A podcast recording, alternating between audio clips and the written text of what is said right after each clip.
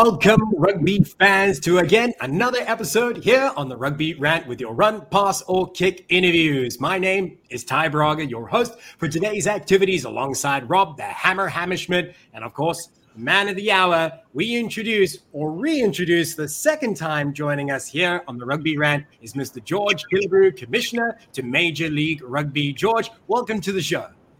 Thanks, Hammer. Thanks, Ty. Pleasure to be here.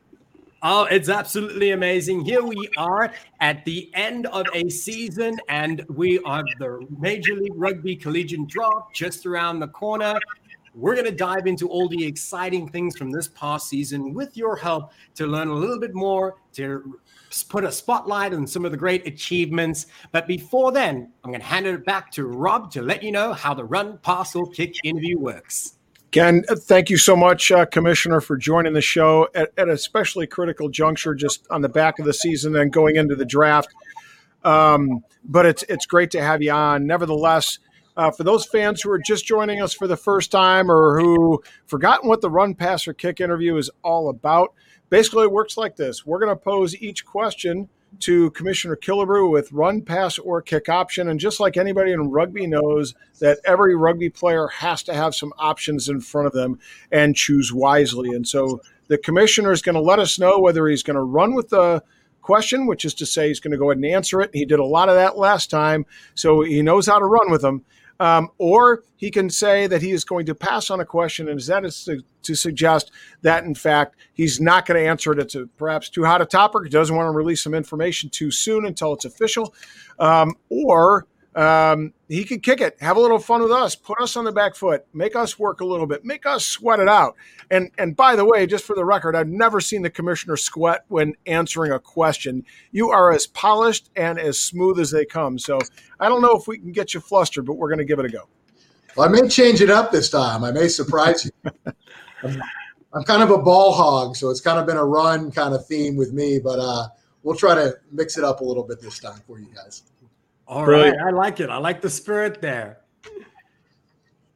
So um, I'm going to start off with the first question. Obviously, uh, conclusion of the season on August 1st in the Coliseum. LA Giltinis win um, fairly handily, right? But in a really fun affair. Great crowd, run, pass, or kick how big of a party the Giltinis have after winning the championship? And piggybacking that question, did you drink Gilly's beer in celebration? Yeah, we'll we'll run with that one. Um, that that was a great afternoon and early evening for Major League Rugby. Uh, could be our proudest moment. Uh, live on CBS from a storied venue like the LA Coliseum. Uh, wish the game was a bit closer. It was pretty close at the half, um, but uh, to answer your, your question specifically, the Giltinis, you know, threw a couple really nice events right after the game. We did a, a meet and greet in the locker room with both teams. Uh, and you're in the USC locker room. So it's the USC football locker room. And some of the, the heroes that I watched in American football are, are plastered around the circumference of it. Um, and, and there was plenty of Gilly's beer. Uh, there was some champagne. So was that uh, a pun, George? Yes. Plastered? yes, and and um, a lot of good speeches. Uh, that dovetailed into a secondary event later that evening. Uh, there was a tertiary event uh, later on the in the off the party that I that I did not attend. Um, but um, they, you know they're they're a class organization, and they showed it all the way through. Um, and it was a really, as I said, may, maybe one of the proudest moments for Major League Rugby as far as being in the Coliseum, being on national television, having a large crowd in the Coliseum cheering on, you know, their home team. So pretty special day for Major League Rugby. Absolutely. I think there are many fans out there who would agree that the Coliseum gave it this, this air of uh, legitimacy, credibility to the sport. The broadcast value that came with that arena was fantastic. And as a result, the product of rugby out there certainly delivered as well. So let's dive into the next question run, pass, or kick. Did the key metrics of overall attendance, viewership, final attendance, and the uh, final MLR championship game viewership in particular meet the expectations for this season? Yeah, I would say so. I mean, it was obviously obviously a very difficult season. like when we began, many of our teams couldn't have fans in the stands, right? So, like our teams on the coast, for example, our team in Seattle, our team in San Diego, our teams in in you know in New York and in you know in Boston, some other places. You know, as we started the season, because of COVID, there were no fans. So I mean, it's, it's kind of the tale of two seasons, right? So as things opened up and we we're we're bringing fans back, I would say the answer to that is yes. Um, and then you know, from a broadcast perspective, you know, our, our final game on CBS, we've seen some preliminary numbers, and they far exceed exceed anything we've ever done to a to a nice multiplier um, for the two finals that were on CBS in the past. So, you know, I'd say the short answer is yes, although you know, don't don't get me wrong, it was a very difficult season to start with. We had a team in Toronto, Canada that, you know, had they called me before the season and said, "Hey, we're to sit this one out, Commish, because like we we have to leave our country," I would have totally understood that. But instead, because that's kind of the DNA that's built up in the system around here, they said, we're going to take our whole rugby operation, we're going to relocate to Atlanta, Georgia, we're going to share Rugby ATL's facility, and we're going to compete. Our team in San Diego had similar kind of you know problems early on. They were going to relocate to Las Vegas, and so I mean there were a lot of just really incredible stories of just perseverance where right. the team could have just said, you know, geez, I, I'm going to sit this one out, or you know, it's just too tough in my state to compete, or what have you. And none of that happened. All 12 teams competed. And by by the way, this is a run. I know I didn't answer the run. yeah, we figured at this point you had the ball, you're on the way to the try line. yeah, so a lot of amazing storylines, but you can't consider it like the finest season because of all the problems we had to go through to get there. And so financially, it was a difficult season for many of our teams that couldn't take in local ticket revenue or local sponsorship revenue because they weren't playing the games in front of fans. So a lot of stories, but the, the culmination um, was the high note, um, you know, and and that's where we sit today. Right. I just love that find a way or make a way attitude that the MLR certainly has embraced, and Toronto, as you reference, certainly personify that at best, right? Um, but so it resonates through the league. I remember when we go back to the beginning of it all, March 17th, you joined us three days prior to the start of the season.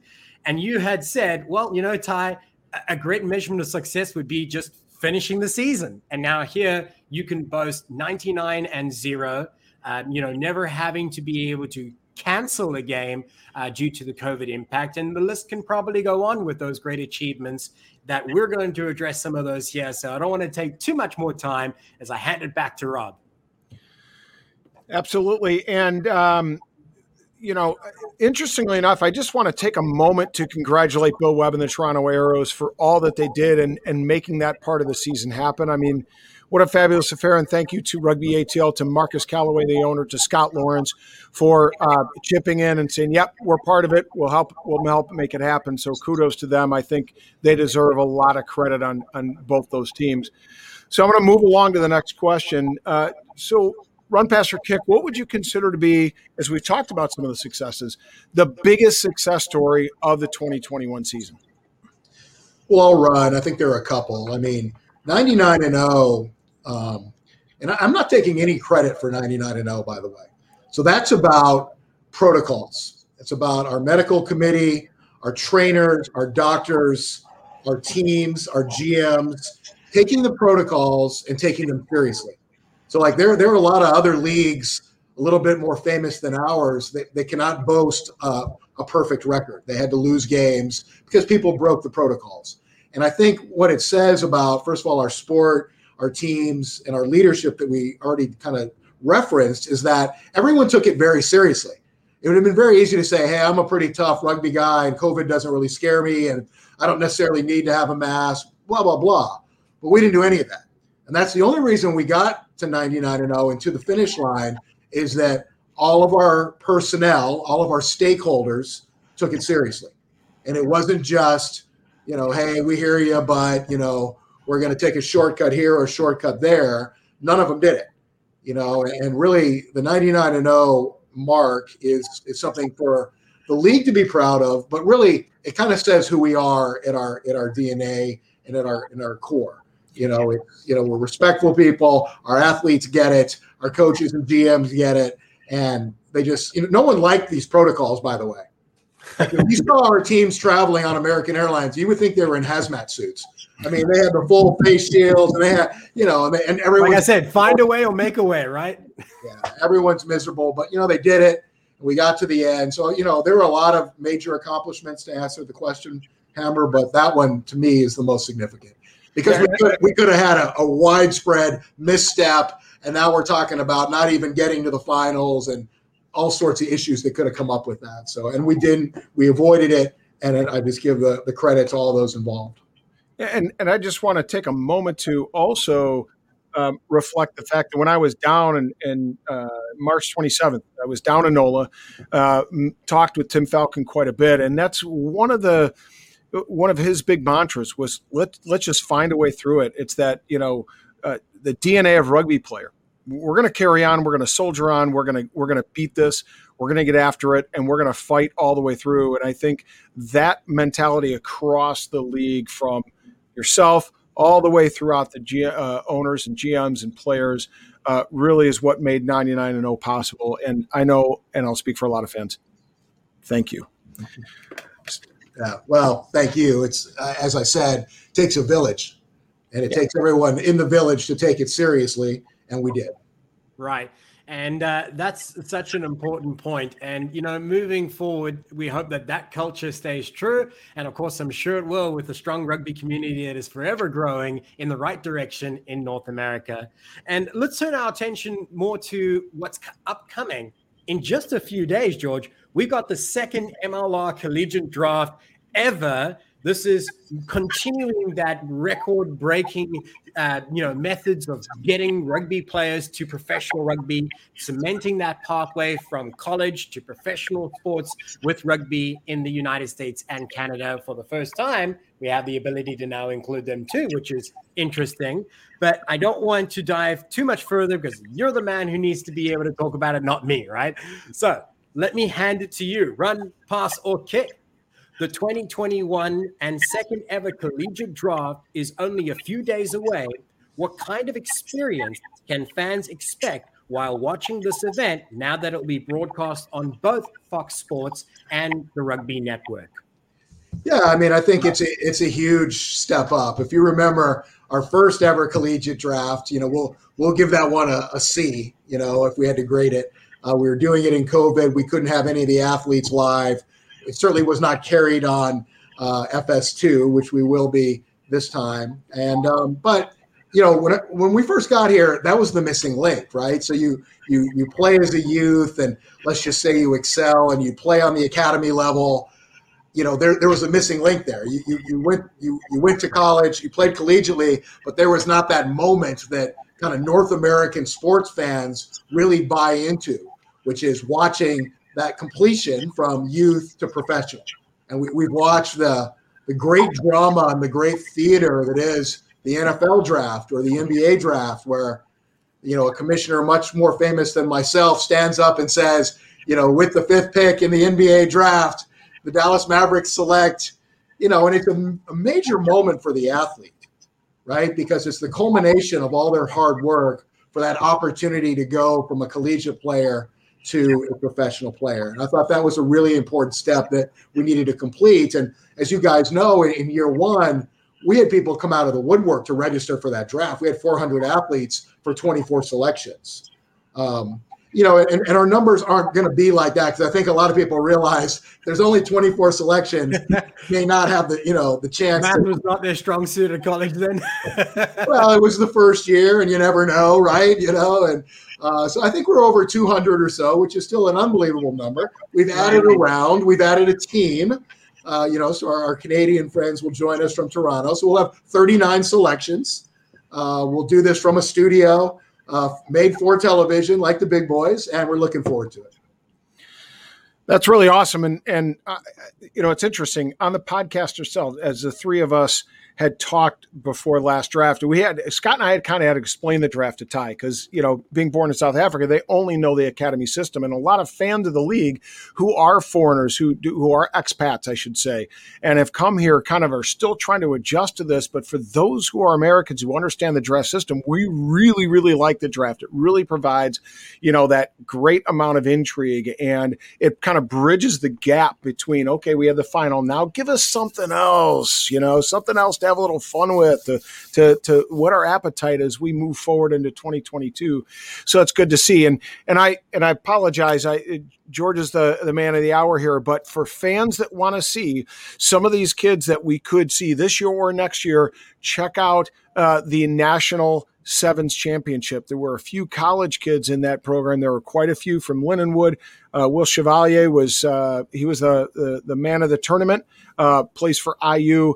Um, there are some really good players coming up. So pay attention to that. Get a watch. Go to TRN and check it out. So that's my plug for TRN. And as we talk about some of uh, these players, roughly seven of the 24 draftees from last year's draft class um, saw minutes with their teams this season in 2021. Several even played significant roles throughout the season. Obviously, Andrew Guerra, Rookie of the Year. Um, you know, guys like uh, you know Brian Nault and and and we had uh, Mason Cook and you know a number of these guys. Um, you know, Aaron Matthews saw time, and we could go on.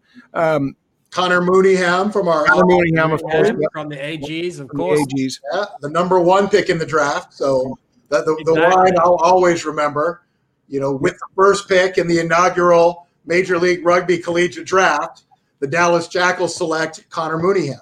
Yeah. Right. That was our first our first line from our first draft. So uh and then yeah. the AGs got lucky with the yeah, yeah right. man. That's the reason why the first pick is so interesting. And again, from an outsider's point of view, who is not traditionally in tune with the draft system, uh, it's an exciting product, and it, there's a drama about it. There's an entertainment value that is wonderful as a fan. Sure. And and it's funny. We you, I'm glad you brought up Mooneyham because uh, you know, of course, with my Nola gear on, I can't think of anything but but my guys down there in New Orleans. N- nevertheless, you know, the first guy drafted had a, a tremendous season, right? Uh, bar a few niggling injuries. So, run, pass, or kick. What are the expectations for this year's draft class?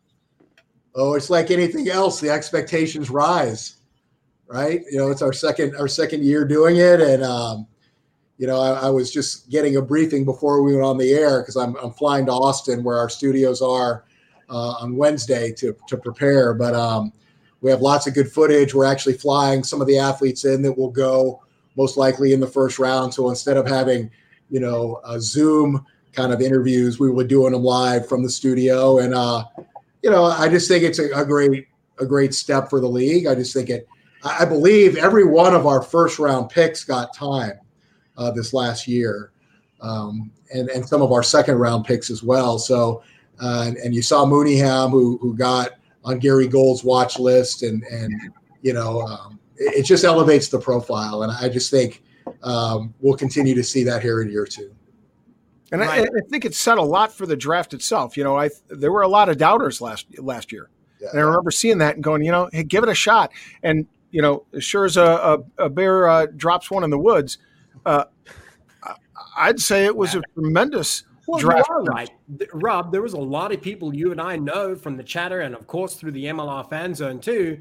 That fans online were were asking the question: Are these guys going to be really right. professional ready? And certainly the doubters uh, are, are, less and less. And as the years go by, as George pointed out, the caliber will get greater and stronger, and the competition with it.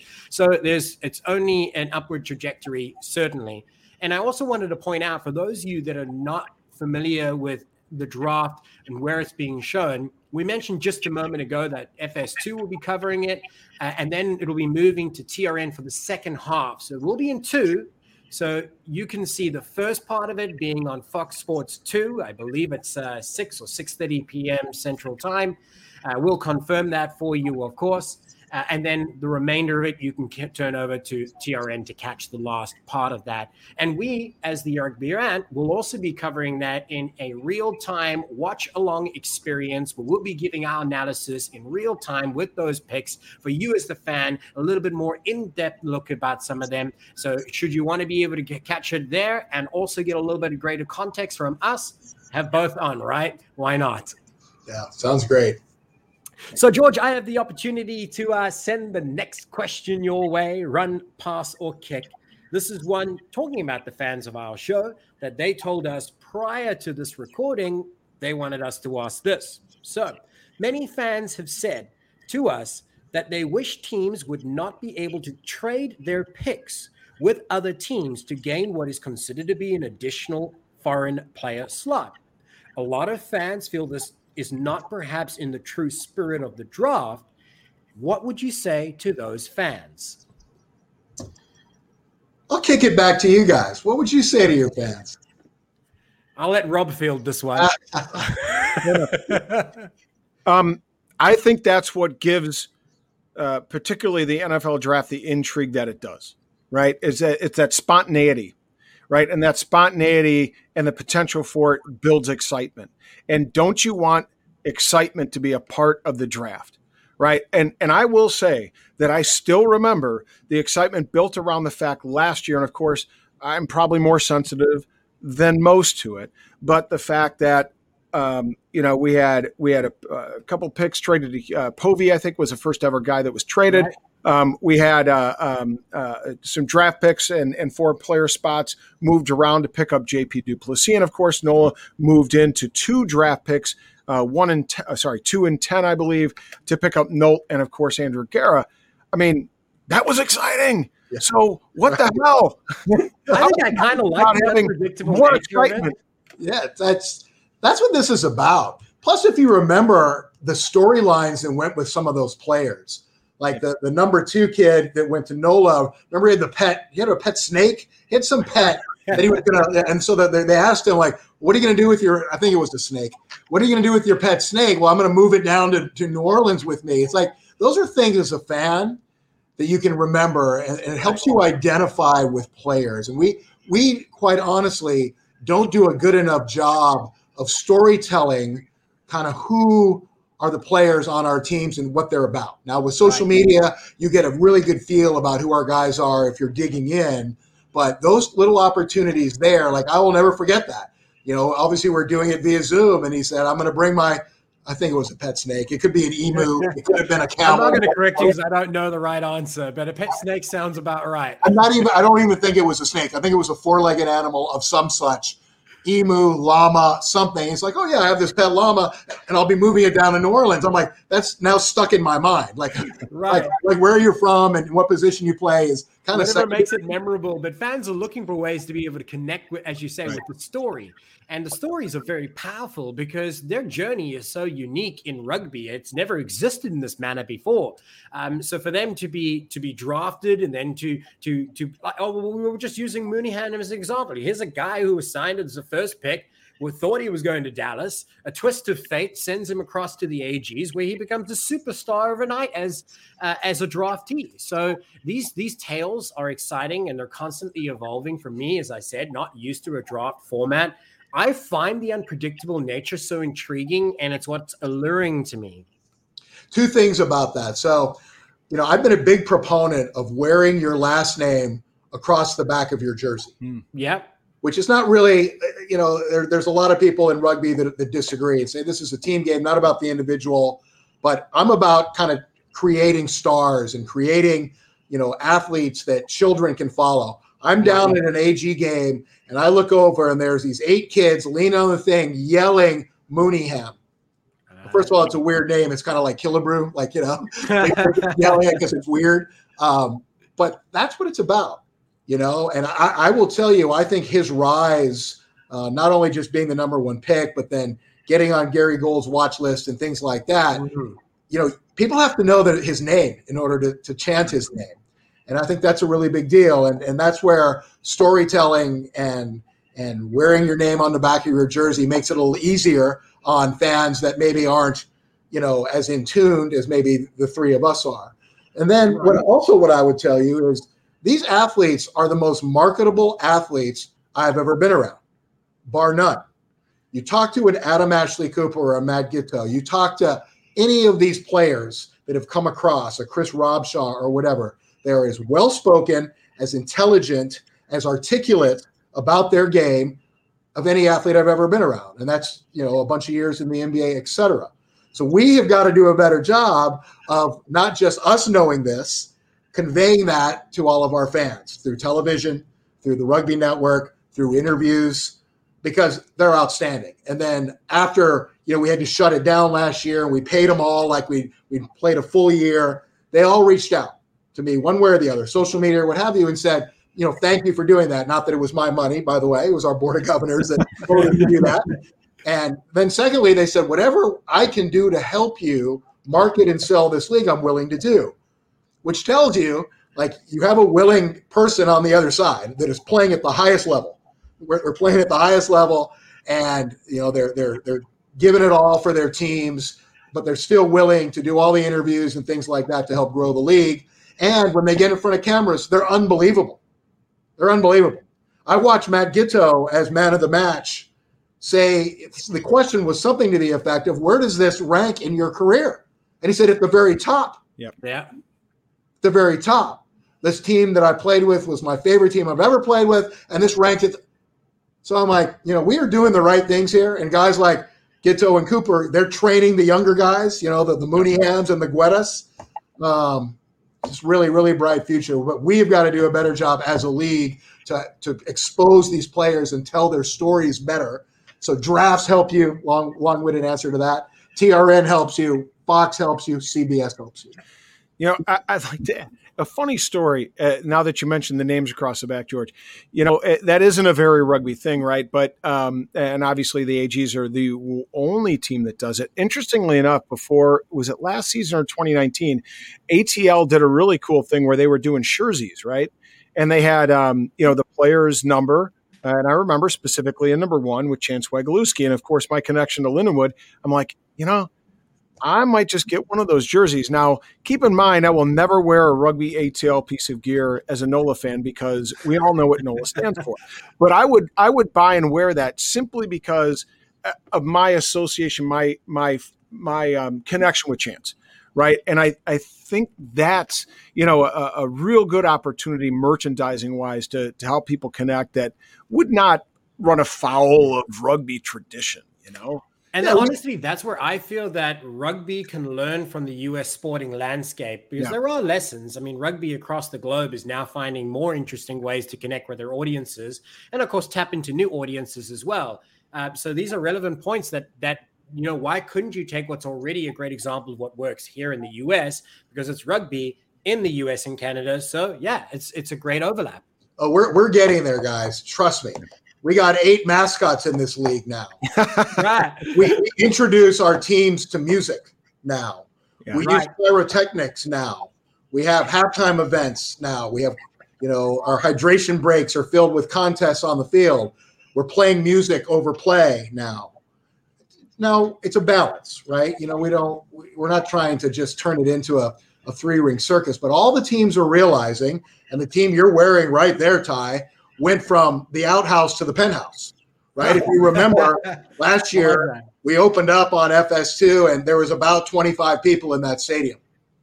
And I'll never forget it because a friend of mine who's the, the, the director of sports marketing for Budweiser was watching and he texted me. He said, Good job, Commish. Great showing in Austin tonight. There's nice. no one in the stands. You fast forward to this year, they had over 3,500 at their final game. They, they built their attendance all the way through, and it's all with entertainment, an explanation of the game, using their video boards, using their crazy sideline announcer, wearing Noxie, Noxie, Noxie yeah. who's now a household word. I've been I've been saddled with Noxie my whole career because he was the Rangers, you know, being the man in the stands when the Texas Rangers weren't very good, and he's trying to drum up you know some interest in the telecast. So like we get these kinds of things, and other teams have take have taken mention. You know, they're they're paying attention. You know, we saw Utah introduce their mascot Koa. We saw the New England Free Jacks have a new mascot as well, and a new home, by the way, that they played their right. final game in. So we should talk a little bit about stadiums and upgrades. But you know, everyone's kind of getting that. You know, there is no competition for professional rugby in North America mm-hmm. to us. It's not. Like, I remember you saying oh, that at the beginning of the season when we last had you, and the other word you used was rugby tainment as a focus. Yeah, and it's you know there is no other competition. It's not like lacrosse where there are other lacrosse leagues trying to beat one another in North America. We're the only one. But now we have to use rugby tainment and, and all those things that we were just talking about to be interesting to those that aren't maybe caring as much about the rugby. So, you know, if, if your family of four or five or six or your friends or whatever that are sitting around, maybe one or two are really into rugby, but the other four don't care. But they, so we have to have things for them. We have to have great music. We have to explain the game in a non-threatening manner. We have to have entertainment. We have to have mascots. We have to have pageantry.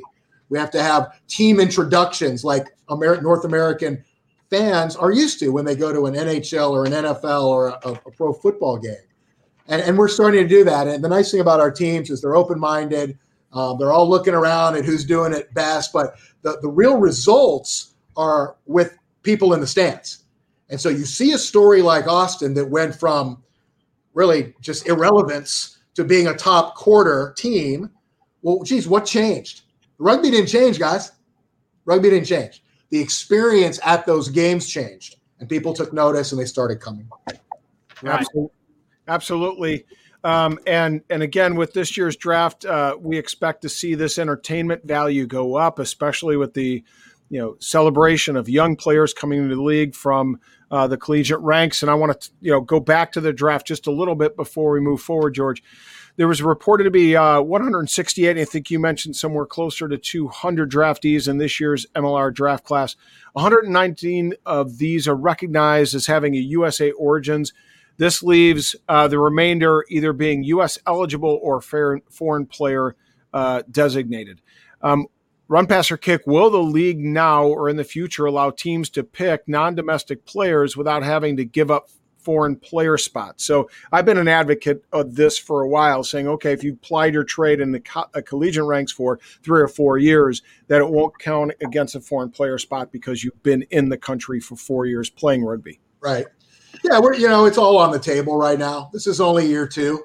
You know, we, we want to take it and, and turn it into an event, which our partners at Fox have helped us to do. You know, those are all things that, that we're discussing behind closed doors, and you know, we'll we'll come out with kind of what the protocols will be. But you know, to me, it's it's it just it just shows that there the interest is there. Like I was really worried last year that we would have 24 names in the hat. I was dead serious because I just didn't know. As you guys know, I hmm. don't I don't know the sport as well as you guys know.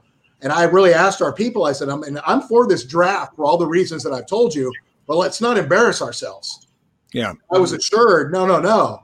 And you, have already, by the way, Hammer, given Lindenwood three plugs, just so you know. Yeah, I know. three times. Oh, there's more coming. No, there's no, more coming. two. I don't know. He's got some backdoor deals going on here, George. Yeah, you know, we got to be fair to. You know, there are other universities in the country too. really? you know, yeah, there are a few. Oh yeah, IU. I mentioned them. I did mention them. Um, hey, by the way, uh, you're welcome to use uh, name the rule, the hammer rule, whenever it comes into effect. I, I give you the license. I, I usually I try to use the questions to my benefit as well, Hammer. So that's okay. I'm in touch with that emotion, as they say. But uh, yeah, I mean, we're, we're ecstatic. Like uh, I was I was blown away. There was 400 plus last year. Um, like I said, I was just I, wanted to make sure we could get through two rounds, and I was assured. And but it really tells you about the collegiate product. Yeah. So if you look at it kind of in an inverse triangle, I kind of wish it was the other way I wish we were so deep at the youth level, and then we're a little less deep at the academy level, and we're a little less deep at the collegiate level. It's actually the invert. So we're so deep at the collegiate level, and we're doing fine on the academy level, but we're where we really need to step up our game is we need more kids playing this game right. vis-a-vis soccer in this country. Um, so that, that's where we sit, but excited for the draft. Can't thank FS2 enough for thinking enough about us to, to turn this into a little show. And so please follow along if you can. 100%. And we're going to take a moment to celebrate one of our sponsors here at the Rugby Rant. Tighthead Brewing Company is Chicago's premier location to watch rugby and enjoy quality ales and lagers for all seasons. Located in Mundelein, Illinois, in the heart of Lake County, owner Bruce Durr and the Tighthead staff will ensure you are kept well hydrated so you don't miss a single scrum. Tighthead's tap room is like the familiar rugby clubhouse in which friends and teammates can meet, socialize, and enjoy the wide variety of brews on tap. And they're going to be having some replays of the Rugby Championship, of course, USA, Canada, Rugby World Cup qualifiers. We've got the Women's World Cup coming up. So they're going to be playing all these. So, Chicago, when you want rugby, Tighthead Brewing Company will satisfy your thirst. Tighthead, it's worth more than a try. Um, speaking of Tighthead, real quick, um, you participated in a rather illustrious championship just right there at the end of the season. Um, tell us about your experience. What was your favorite brew? Well, it's like asking you who's your favorite kid. Can't really answer that, right? So, yeah, we did a really cool beer tasting event. I did it with Marty Turco, who's a NHL goaltender, won a Stanley Cup, you know, Dallas Stars, and just a, he's and he also owns his own brewery in Canada. So he and I did a little tasting. We had all our teams send in their their beer, and now, the reason we couldn't just rank them is that we had, you know, we had some Hefeweizens, we had some IPAs, we had some lagers. So it's kind of like apples and oranges, but we found good qualities in all of them and really had a good time kind of comparing and contrasting all the different offerings from all of our teams. So, uh, yeah. What job you have, George? Yeah, stop. Somebody had to do it. Yeah, you couldn't compare, but did you have a favorite? Well, of course, I had a favorite, but I'm not going to tell you. That's a total pass. You know, it's so funny because we, we did. We got a kick and we got a pass so far. We're, we're, we're doing well this time around, Rob. Which is we're rare for well. me. I know. I know that's rare for me. But you know, after we got we we cut it all up into 13 little bits, so all the teams could use them. You know, on their own social media channels, and then everyone called me after and said, "No, seriously, like, what was your favorite?" Seriously. All right, George. Let's turn our attention uh, to some other uh, stuff, rugby related. Uh, so, this past season was obviously, as you pointed out, with challenges, many of them, which uh, almost all, I'm sure you can, everybody would agree, did a great job to overcome. But let's uh, let's dive into this next question: run, pass, or kick. Obviously, the COVID concerns resulted in a March 20th start date as opposed to the traditional earlier dates uh, for the 2021 season. What are some of the key dates on the MLR calendar in which fans can expect critical news to roll out, including the start of the 2022 season?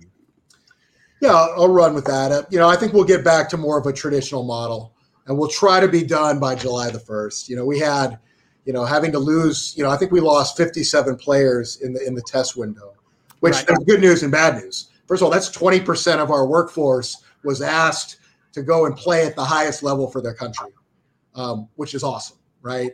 Now, having them have to leave, you know, a couple teams, including Ty, the jersey you're wearing, lost. They were in a playoff hunt trying right. to get into the top two um, and lost, you know, significant players, you know, to the test window. So we're, you know, our, our goal is to, to not do that again. That was really hard on those players that had to go away. And a couple of them reached out to me and said, I feel like I kind of abandoned my team in a very important part of the season, and I'm hoping that we don't have to do that again. So, you know, our our intent is to be done, you know, for the test window. So we'll get back to more of a traditional uh, time frame. Yeah, not to mention that it's you know hotter than a five cent horn nickel night down there in NOLA in, in the middle of July too. So you know, probably ought to avoid that, right? Um, so let's move forward. And we have a lot of fans writing in, uh, just interested in getting some information out there. We'll try to start, share some of that with fans. Um, but we want to move forward and continue again to talk about what's on the horizon. In the lead up to the 2021 season, Dallas was a surprise exit, having been hailed as one of the expansion teams expected uh, for the 2021 season. Run, pass, or kick. Will the Dallas Jackals compete in the 2022 season as expected, or could we see them uh, push back their start to 2023? Oh no, we're you know. Well, first of all, let's get the record straight here. Uh, so Dallas was an original seven. That's true. That's true. Yeah. People may not know that. and they just haven't been able to get it together until now to play. But we announced that on CBS from the finals that you know they're in, they're a, a full card carrying, dues member paying uh, member of Major League Rugby as we sit today. We're ecstatic. You know, um, the operator there, the team president's a guy named Scott Sanju who's been in sports his whole life. Um, just a great operator. Neil Leibman, who's the president of the Texas Rangers baseball team, is the lead owner for that group now. They will play uh, in the, the old Texas Ranger Stadium, Globe Life Park. You know, they built a new one right next door. And so the old one is being used for rugby and college football and USL soccer and other events. Uh, so we're ecstatic. You know, they're in. Uh, they they paid their dues, and we're we're we're ready to go with the Dallas Jackals. Yeah, and there's a lot of fans that are excited to be able to uh, to be able to see their team take the field for the first time, and of course, hopefully, and I'm sure it will be worth the wait, right? Um, and uh, you know, it's it's it's wonderful to be able to see the expansion continuing, and we're going to dive into a little bit more about those topics in just a few moments. Uh, so let me share the next question here. Uh, when you sorry, you mentioned run past or kick the nature. You mentioned in a recent interview for the uh, for the Guardian that Chicago was in the league's sights. Can fans expect a Chicago-based expansion team, or at least a Midwest franchise for 2023? Yeah, I, I think I see no reason. Um, you know, Chicago's an interesting city. That we've had three or four groups approach us about putting a team in Chicago normally the way it goes is a city and I can name eight or nine of them that we were talking to. It's usually one group in that city trying to make it happen for that city. Um, but Chicago, because we know that that's a city that's set up for success. Like we know the fans are there. We know that the club programs and the academy programs and the collegiate programs are, are all hitting on all cylinders there. So it's just a matter of time. We want to get it right. We want the right group. We want the right stadium. We want the right management. We want the right commitment to youth and academy rugby, and, and so that will happen for Chicago at some point. I hate to put a time frame on it, but you know, and then in the Midwest, you know, there's cities like St. Louis, there's cities like Kansas City yeah. um, that have great rugby traditions um, that are all talking to us, you know, and and so hopefully, you know, we, we will be announcing those, you know, systematically over the next few years, and you know, we've talked about a lot. If we can add one or two teams to this league on kind of the runway to a World Cup bid. You know, let's just mm-hmm. say, you know, we all know that the U.S. is, you know, a candidate for 2027 and 2031. So in either of those scenarios, we're either a 10 year old league or a 14 year old league. And if we add one or two cities on the way to that runway, you know, we're a 22 team league or a 32 team league, just depending on how quickly we expand. So, cities like Chicago, Kansas City, St. Louis in the middle of the country in the Midwest are all ripe candidates to join Major League Rugby. George, that's music to my ears because I'm living in Chicago, uh, family here, and then I also have family in St. Louis. And uh, I can make that jog back and forth between Chicago and St. Either way, you're blessed. Like, I'm blessed. I have games, loads of weekends of MLR rugby. Uh, my wife might not love me anymore, but um, yeah. yeah. Well, I tell we'll put one in South Africa for you too, just to keep it I'm, I'm, kidding. We are not speaking to anyone in South Africa. So yeah, yeah. We're just like rewind, rewind. I don't want everybody to start stoking the fire with this thought. Yeah. so, so we were, you know, on this note of expansion, and this is a piece that I really think it's important for a lot of listeners to understand because some questions come up in the MLR fan zone about this, and I think it's important for uh, the league yourself to and for us to help them understand. Uh, we often field questions from fans regarding expansion, such as when will we see a team in Ohio or Miami, right? Uh, expansion requires a significant commitment from investors. So, Run Pass or Kick, what message can you send from both uh, send to both potential investors and the fans that the league is both here to stay and a smart investment? Yeah, that's a great question. You know, I'll run with it. Um, had a, a, a call today with a group out of Ohio. I think what happened is a lot of people thought we weren't going to get through this year. Yeah. A lot of people that are watching us from an expansion standpoint. And when they watched us operate all the way through the year and get to the finals on CBS, I think it stoked the fire because I've had more calls the, since the finals really than I've had you know, in, in recent times. So all those cities are in play. There's groups in Miami. There's groups in Ohio. There's groups or group in Sacramento. We've talked about the three Midwest cities. We've talked about Honolulu a bit in the past. We've talked about Mexico in the past. They're all out there. Vancouver. Um, so now it's a matter of timing. And so, like, we don't want to we don't want to force a group into joining our league that's not quite ready to join. It takes time. Look at Dallas. Dallas helped start this league.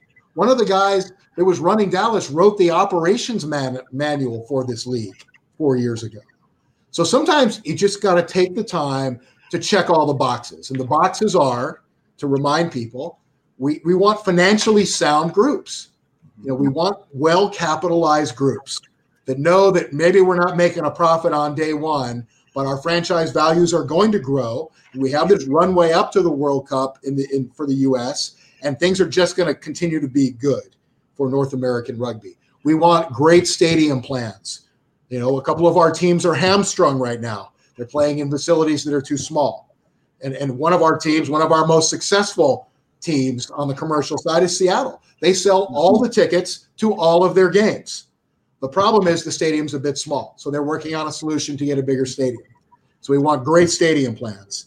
We want management to have run sports franchises in the past. We want sports, American sport DNA in the front office, not necessarily on the rugby side, on the business side. We want people that understand why it's important to sell tickets. Why is it important to sell local sponsorships? Why is your local broadcast partners important? Why do you have to be a good community partner? Why do you have to have a good merchandise plan?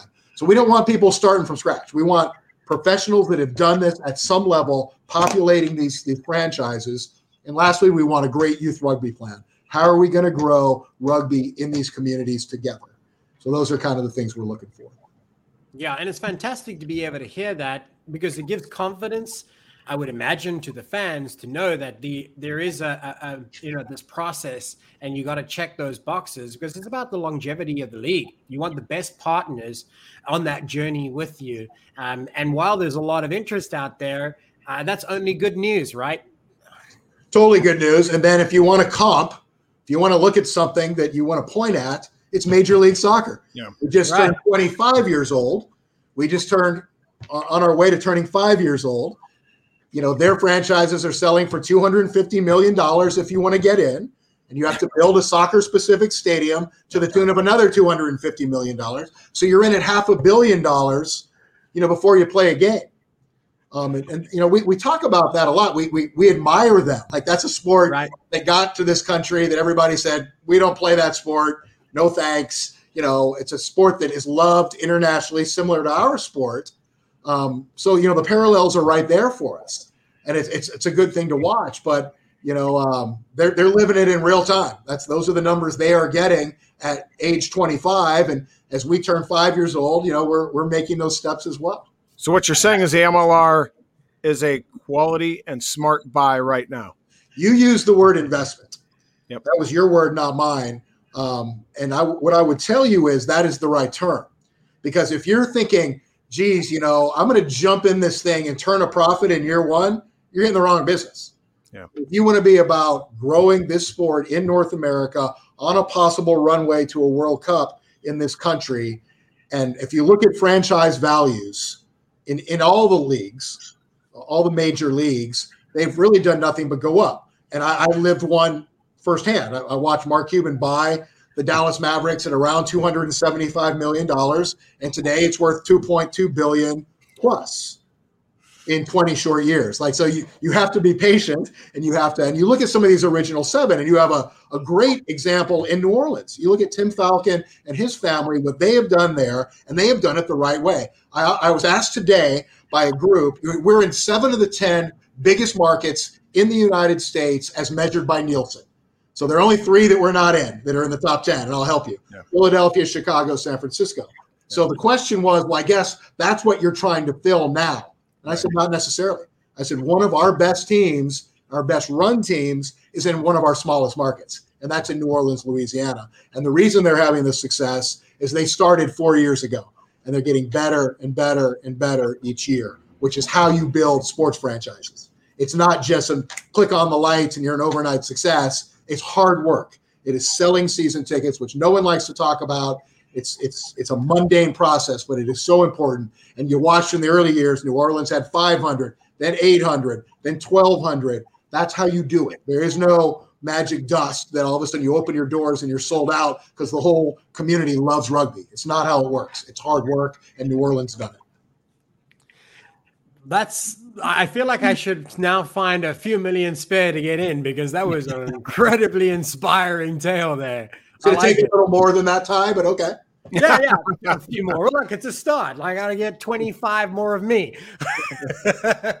but let's let's uh, take a moment to step away from that just for a short bit. And talking about investing, I want to remind those viewers at home that one of our newest partners here on the Rugby Rant is Canai Brands. Canai Brands is one of those great CBD plant based products that is helping you mend, refresh, revitalize, and whether it be to be able to catch a few extra Z's at night, they've got something for you. And you can find out more about them at canaibrands.com. The one I'm sharing with you now is called Can I Boost. So if you think uh, of the shows that we do, uh, uh, George pointed out that it's late in the evening. We, we do thank you for joining us, George. Um, this is the one that you want. Can I Boost? A little bit of a caffeine kick uh, eight drops under the tum- tongue will uh, get you going, that's for sure. Uh, and to be able to refresh, I choose to the fresh one. This is an easy oral spray. Again, eight pumps, and it certainly helps you relax, get a little bit more mellow, whether it be the boost that you need or revitalize, or as Rob enjoys, the sleep, right? Yeah, well, we I, we just we had our first full day of school today, and so man, I was I was jazzed up last night, and I couldn't sleep. So I wait a minute, He'd use a Can I Sleep? Eight pumps, boom, slept like a baby, was ready to go for the next day to, exactly. to, to, tackle the kids. Oh, wait a minute. I can't tackle kids to address their needs. So we wanted to be able to remind everybody who's watching, go and check out canaibrands.com. Check out their online store. Everything you put in your basket is going to get 25% off your total order value when you use the promo code RANT25. And again, that's rent 25 for 25% off anything in that cart. Best part of all, you pack whatever you want inside there. The total value is over $49. You can get your shipping free as well with RANT25. Thank you for that opportunity, George. You know how it goes. You got to pay the bills. Love it, man. That's my that's my background. Yeah, I haven't even mentioned Geico or Guaranteed Rate or American Airlines yet. So you know. So that was gonna be my next question because you, you just mentioned it now. So where is it? Okay, so here we go. I'm going to find it, especially for you, Rob. I'm going to steal your one. That's okay. So, run, pass, or kick. Obviously, we know it's run. As we get closer to the end here, there are some important stuff to touch on. Corporate sponsorships was a major feather in the cap for Major League Rugby and for you and the league. Most recently, this included big names like Geico and American Airlines. What are some of the projections for 2022? And again, what do you attribute these successes from 2021 to the partners that we've taken on? Well, you know, what we learned is we, we had no cash paying sponsorships last year before we kind of got here and got into it. We had some VIK deals with very great partners, by the way. Paladin, Rhino, you know, we need those kinds of things, balls, kits, but we didn't have anyone, you know, paying the bills. And we added 10 cash paying sponsors this year.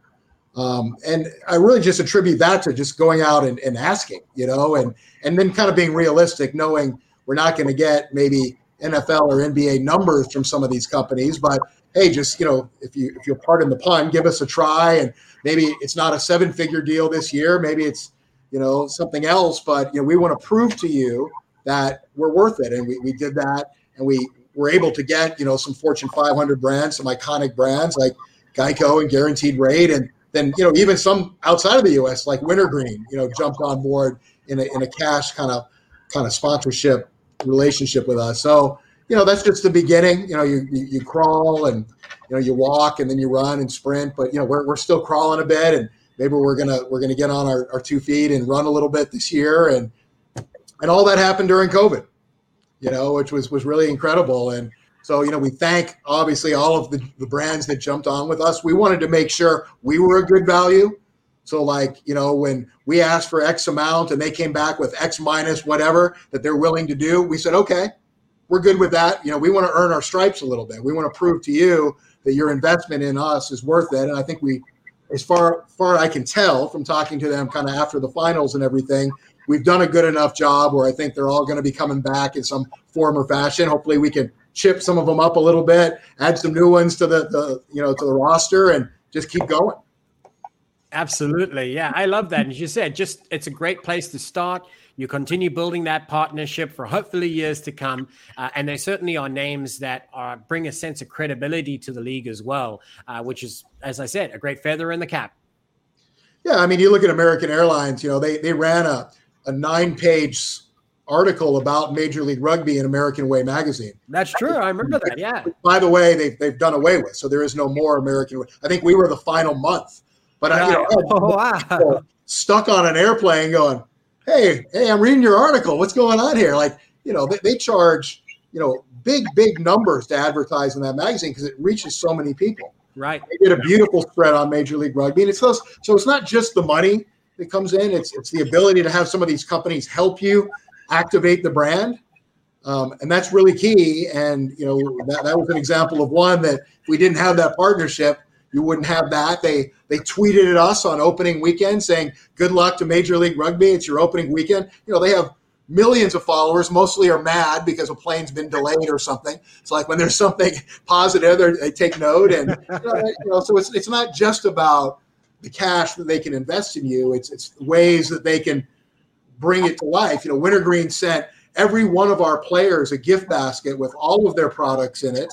You know, and at a very high expense. Um, you know, so it's it's not just what what are they paying for the rights; it's what else they will do on your behalf. Right. And and of course, you know, one of the key partners in this process, of course, is the rugby network. And I just want to touch upon this because it's, you know, is interwoven in between a lot of the questions we saw talk about sponsorship and we talk about, you know, investment in the league and expansion, et cetera. We talked about the USA National Sevens uh, club championships for both men and women, which were on the network, by the way, and are still there. So go check it out. Um, but at the moment, the rugby network is free. So, run, pass, or kick, what are the future plans for the Rugby Network? And do these include methods of monetization? Yeah, eventually, run. I'll run with it. Um, you know, we were we partnered with the Rugby Pass on this, and you know, the Rugby Pass succeeds in in rugby all over the world except in one place, North America. so you know, they had no presence here, and they said, "You're here. Let, us do something together." So we we formed it. Uh, we we own it. We own it fully they operated for us. You know, we, we asked them to define success for us. They said, you know, in that first year, if you get 25,000 or so people to sign up, you're, you're doing well. And we ended up with about 42,000 before this weekend. We'll get the numbers tomorrow after this weekend. So we know we're doing the right things. We're doing the right things, not just about our content, but it's all this other content we can bring to the table. All these shows that are out there around rugby now can have a home, you know, at the Rugby Network. It's free like we mentioned. At some point, we will have to monetize it. We'll probably charge something, probably not this next year, um, but we will also sell advertising uh, at some point on it. And when the critical mass is there and it's worth something, um, but it, we we know it was definitely the right thing to do. Before the Rugby Network, we were the ugliest client on ESPN's offering, we'll say, or other people's offering. We're getting no promotion, no PR, no marketing. And now, and then the other thing, what it's done and this is coming from some of the international players that have come back to me and said, listen, all the guys I've played with my whole career are watching the rugby network, and they're saying three things. One, the quality of play in Major League Rugby has come up leaps and bounds since year one. The quality of the coaching in Major League Rugby has improved, and the quality of officiating in Major League Rugby has improved. And then they're saying, how do we get there? How do, how do we come over? You know, get, make us an intro, you know, to one of the teams because you know a lot of these guys just wanted to come to the U.S. You know, let's face it, we're getting guys. You know, we're not getting the guys that are you know their careers about to take off. We're kind of getting the guys who have been great and still want to go a few more years. Um, and they're big names. They've captained their country's World Cup teams, but they literally wanted to come over and spend some time in the United States. And they've never done it before. And when you kind of interview some of those guys and talk to them about their experience, they say all those things that I just said. And they said, I said, I always ask them, how was it for you? and they talk about their families or their wife or their young children that came over and got to spend you know several months in the United States, and it's you know it's, it's part of the kind of the, the calling card for Major League Rugby for those players. Oh yeah, absolutely, and the Rugby Network, um, you know, making it so accessible in the way that it is is so brilliant because, as you said, it's about getting eyes to be able to tune in, to be able to enjoy the rugby product. The quality is getting greater and greater. You know, I think back to an interview that we did with you the first, uh, you know, before the season started, and you said, "Well, you know, Ty, we've been renting our home, now we own it." Yeah. Uh, and that is so true with the Rugby Network. And the room that it has to grow is, I'm sure, only going to add more value to the rugby community in North America as more is included on that platform, including the Rugby Rant podcast, which is has a happy home at the Rugby Network each and every Friday. You can tune in to see another great rugby debate from myself, Rob, and Scott, and with a guest ranter who battle it out each week for top honors to call themselves the champ of that rant. So again, that's every Friday. Make sure you tune in to watch another great episode of the Rugby Rant under the handle at Rugby Rant Pod online or on the Rugby Network. George, as we have come close towards the end of our time, I believe we have one last question that needs to be uh, shared, and this one is put in the fans first. So, run, pass, or kick. There is incredible support for Major League Rugby across North American communities, rugby communities, of course as we head out of this interview, tell us what can they do to help Major League Rugby and the sport continue to grow across the nations? You know, I've said this a couple times. I have never seen an example of fans that are more supportive of this league in any of the other stops I've been. Usually, when you read Instagram or Twitter or Facebook, fans of other leagues are usually taking shots at their league. Like, why aren't you guys doing this? And you guys aren't good at this. If you read our comments, I have never seen an approval rating as high as we have right now. And so, what I think about that is that they want to be a part of this journey. Now, you can nitpick. There, there are a lot of things we're not doing perfectly. I, I can promise you that. But they choose not to. They take the high road and they say things like you just said. What can we do to help you? How great was that final from the Coliseum? How wonderful was the telecast on CBS? Now, you don't, I'm telling you, go pay attention to some of the more well established leagues and the comments that are on their sites. And I'd say 50% of them are negative, 50% of them are criticisms. There's none.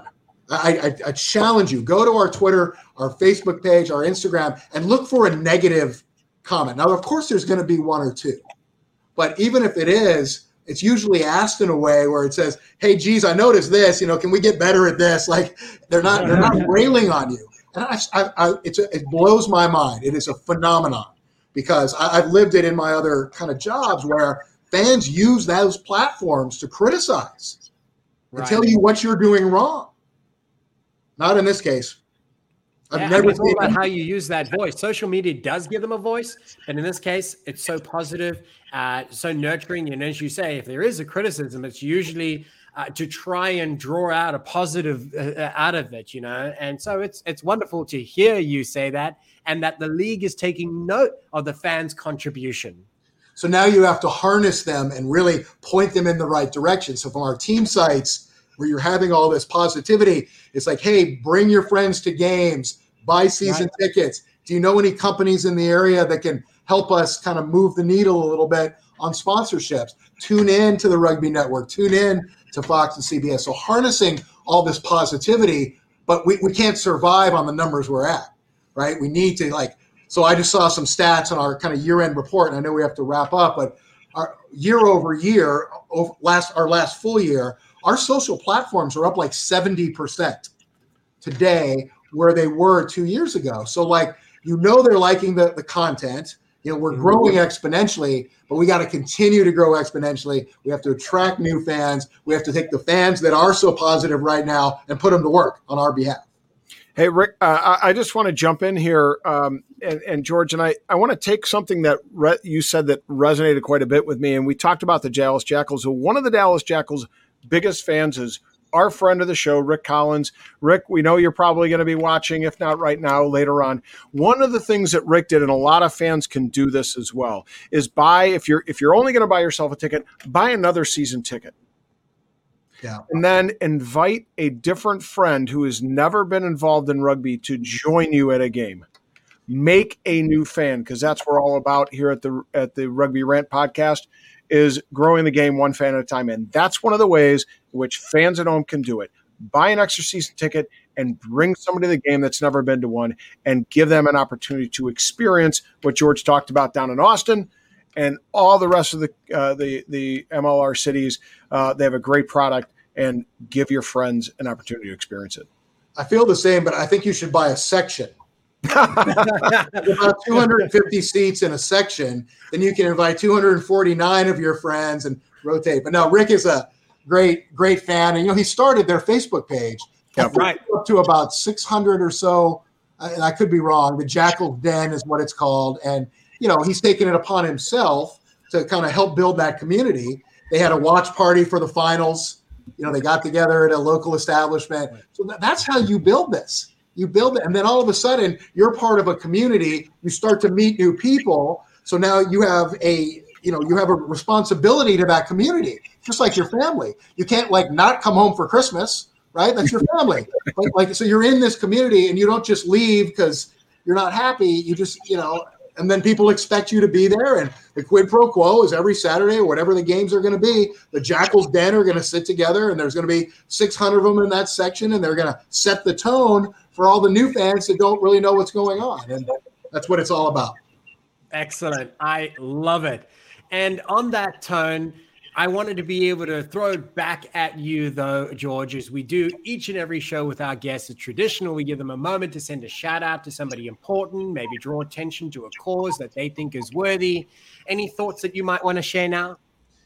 Yeah, I mean, I forgot about that, so I did not prepare anything. What I will tell you is uh, these 12 owners, and we have 12 owners and we have 13 teams, are about as dug in to this thing that I've ever seen. Financially, it's not a great thing today. You know, these teams are losing money, mostly this last year too, when you can't sell tickets and all the things we already talked about. But the DNA of the rugby fan and, and these owners, and all every one of them played the game. You know, so they, they have that in their DNA. They are as steadfast as a group that I've ever seen. And when you have a, a, group like that, that's why it's important who you let in next. It's got to fit in well and, and have that same gusto for this. But you know, Hammer, I look at a guy like Tim Falcon. Like he's he he is just so high on my list as a person, as an owner. You know, he sees it. He knows he's been through some of the hard stuff, so he doesn't get flustered. For example, just using one of them in particular um, just a great group, and I, I give them really all the credit because they're the ones writing the checks. Fantastic, love it. You know, it's uh, setting that that solid foundation, and every partner plays uh, their role. So, once again, I wanted to be able to take the opportunity to remind you that you've been watching another great run, pass, or kick interview, this time around with Mr. George Killebrew himself, Commissioner to Major League Rugby. It has been enlightening.